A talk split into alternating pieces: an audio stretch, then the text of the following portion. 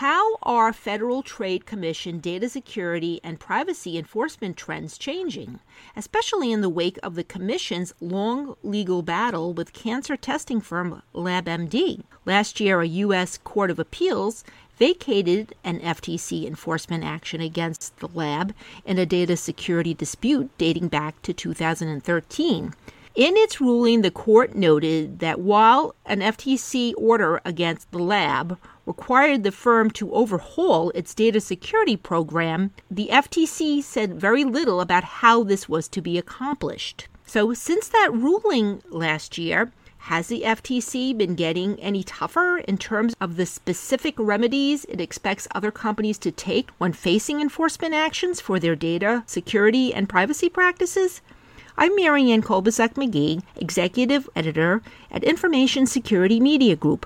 Today I'm speaking with former FTC staff attorney Julie O'Neill, a partner at Washington based law firm Morrison Foerster. So, Julie, for starters, just for clarification for our listeners, you were not involved with the FTC case against LabMD, is that right? That's right. So now, although the legal battle between the FTC and LabMD was very long and messy, in the end, can you briefly describe what stood out to you the most about the appellate court ruling in terms of the significance to other companies and their data security practices?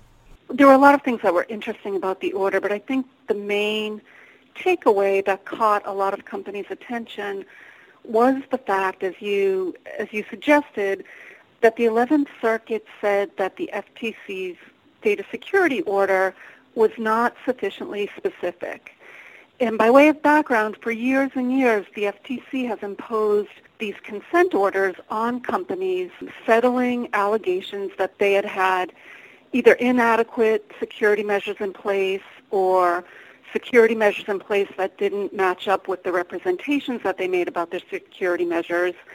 And in all of those orders, the FTC imposed a pretty broad injunction that the company adopt a written security program that contained reasonable, and I'm doing air quotes, reasonable measures to protect personal data.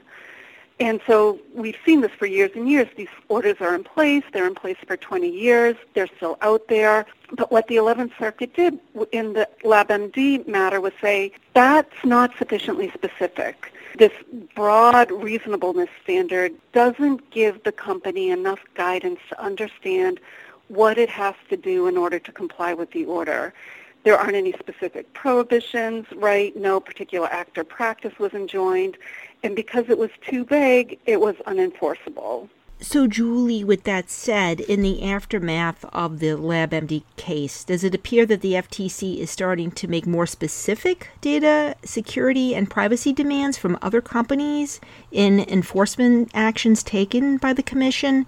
If so, any cases or examples that are starting to stand out? Yes, I think the, that the FTC took the 11th Circuit's ruling to heart and it has brought a handful of data security actions since then. And this year, 2019 alone, it, it has entered into a decent handful of consent orders. These new consent orders are much more specific about what companies need to do in order to comply with, with these orders settling charges that they had had inadequate security measures in place. And so not only are some of the measures um, stronger than they've been in the past, but they're also more detailed. And the FTC has even called this out in press releases a- announcing the actions, really highlighting the fact that it's imposing strong injunctive provisions that go beyond the requirements that were found in previous consent orders. What sorts of requests is the FTC making in some of these consent orders? What sort of specifics are they looking for in, in certain cases? So it really depends on the particular matter and the nature of the alleged violations, the alleged deficiencies in security programs.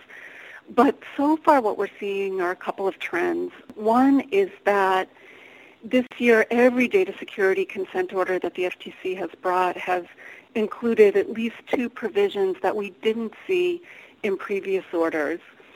And the first one, which I think is aimed at ensuring that company executives take more responsibility for order compliance, is an obligation that a senior officer of the company every year certify compliance with the order.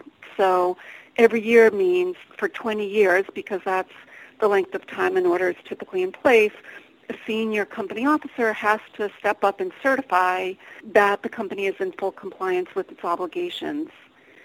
The second trend we're seeing sort of builds upon provisions that we've seen in the past prior to this year, prior the 11th Circuit's decision, that historically the FTC has imposed upon a company in a data security action an obligation to have a third party, an independent third party assessment of its data security program. And, and typically that obligation comes up every two years. So every two years during the 20 years that the order is in force, there has to be this independent, essentially an audit or assessment of the company's data security program. And so that's not new, but what is new is that the FTC has been imposing stricter requirements on that process.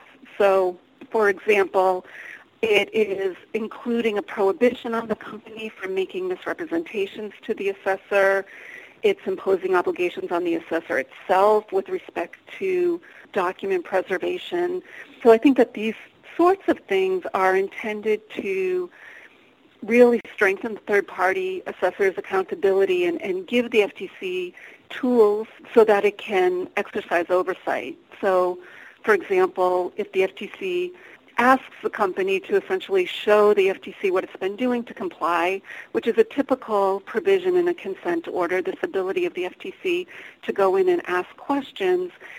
If, if the assessor is retaining documentation, that will make it easier for the FTC to assess whether the company is in compliance. There are a couple of other ways in which the FTC is beefing up data security obligations in, consent orders. So in the past, an order would have generally required a company to adopt a written information security program that implements and monitors safeguards to prevent um, to protect it from risks.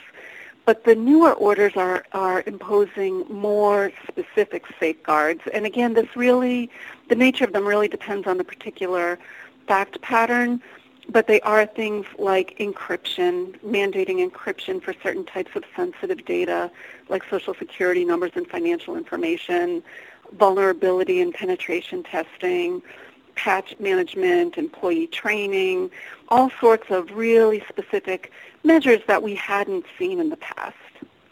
So now, Julie, besides the sorts of specific requests that we're starting to see the FTC make in some of these data security and privacy cases, are there any other trends going on in terms of the FTC and data security and privacy approaches or policies that we should be watching?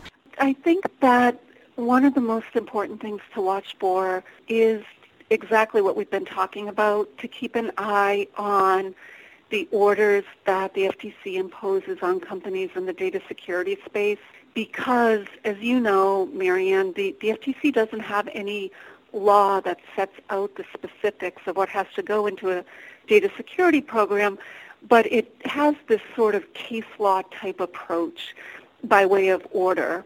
And so if you look at the orders, you can see over time the types of measures the FTC thinks are necessary to include in a data security program.